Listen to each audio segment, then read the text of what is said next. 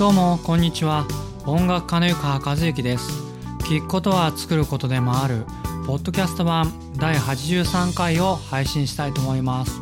どうぞよろしくお願いします。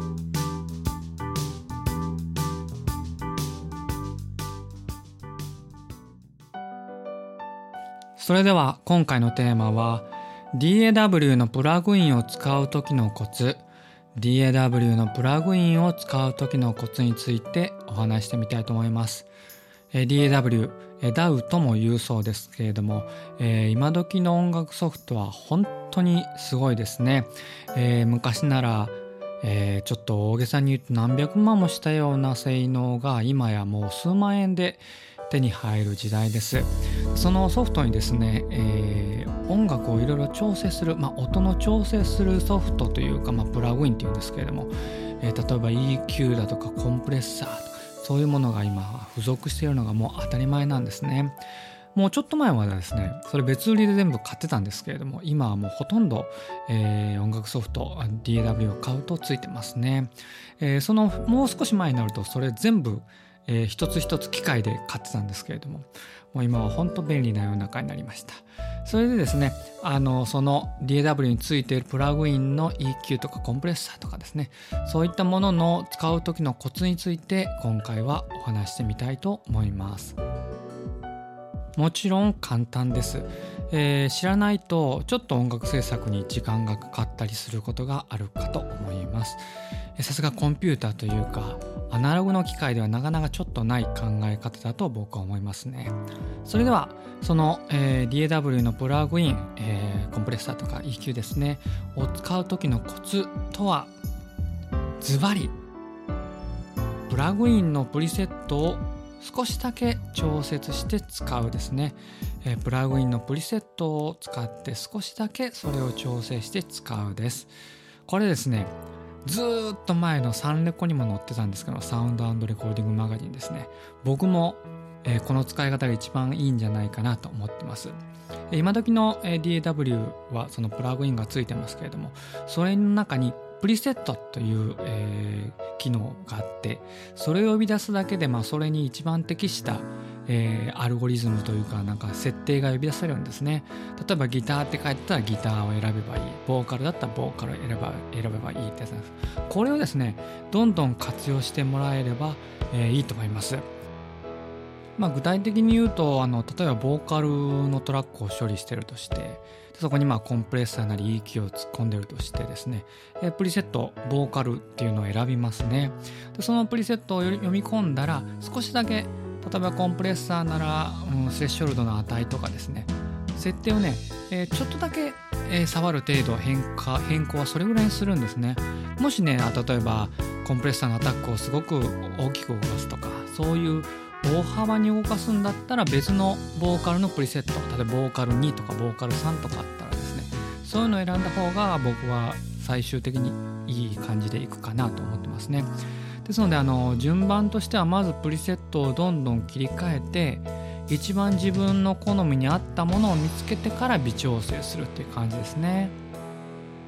あと僕の好みの使い方なんですけれども、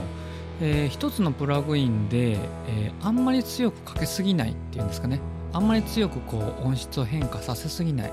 えー、同じコンプレッサーを、例えば違うの種類コンプレッサーをにこととか使ってふたつ使ってちょうどいいぐらいに、例えば、うん、スレッショルドをこうガーンとこうコンプをがっつりかける、ひとつでかけるんじゃなくてふたつでちょうどよくするみたいな、まあ僕目安ですけどマイナスにデシかマイナスさんデシぐらいの、なんだろう、そういう風にして、あんまりこう一つのコンプレッサープラグインで処理しないようにして、いくつか並列処理というか直列処理か、えー、並べて、えー、自分の好みな音にすることがいいですね。あんまり一つでするとね、ちょっと音が変わりすぎるかなと。アナログはそんなことないんです。アウトボード外付けの機材の時は割にガツンとかけちゃった方が僕は好きなんですけど、プラグインは、えー、割と少しずつかけることが多いですね。ただ時々思うんですけど、この録音した音っていうのはもう人によってというか、その時によってセンサー万別というか、いろいろ違いますよね。えー、どんな音を基準にこのプラグインのプリセットっていうのは作られてるのかなって時々考えることがあるんですけれども、まあ多分ねスタジオで定番のマイクなんかを使ってちゃんと録音した音に対してのプリセットだと思います。ですからあのプラグインの使い方をいろいろするよりは考え勉強するよりは個人的には録音に関してですね最低限の基本っていうのかな、そのあたりをきちんと勉強しておくおいたり、あといい音いい録音する音録音した音っていうのはどういう音かっていうのは知っておいた方が僕は楽なんじゃないかなと思います。あの今時ミックスの、ね、解説本なんかもあってそれに必ず素材が、えー、付属してますんで、それを聞くだけでもあのあもともとこんな音で鳴ってんだなって、えー、分かると全然違うと思います。まああの極端に言うとあの何にもしてない音でそのまま シーディー になりそうな音がまあ理想だと僕は思います。プロの演奏する音ってそんな感じの音が多いですね。あの後から録音しといて後からなんとかプラグインでなるやっていうのは本当に最終手段にしておいた方が、えー、僕はいいと思います。あと個人的にはですねあのミックスで イージーミックスツー っていうのがソフトがあるんですけど、これはもうプリセットを呼び出してちょっとつまみをいじるだけみたいな、まああの未来ある若者にはですね絶対おすすめしない簡単なプラグインなんですけれども、割に僕これ、えー、使って、えー、音作ってたりします。もうねあのたださっきも言いましたようにかけすぎるとあのちょっと色が強くなるんで少し薄味めに使うのが僕はコツかなと思いますね。よかったらぜひ参考にしてみてください。それではいかがでしたでしょうか。聞くことは作ることでもあるポッドキャスト版だいはちじゅうさんかい、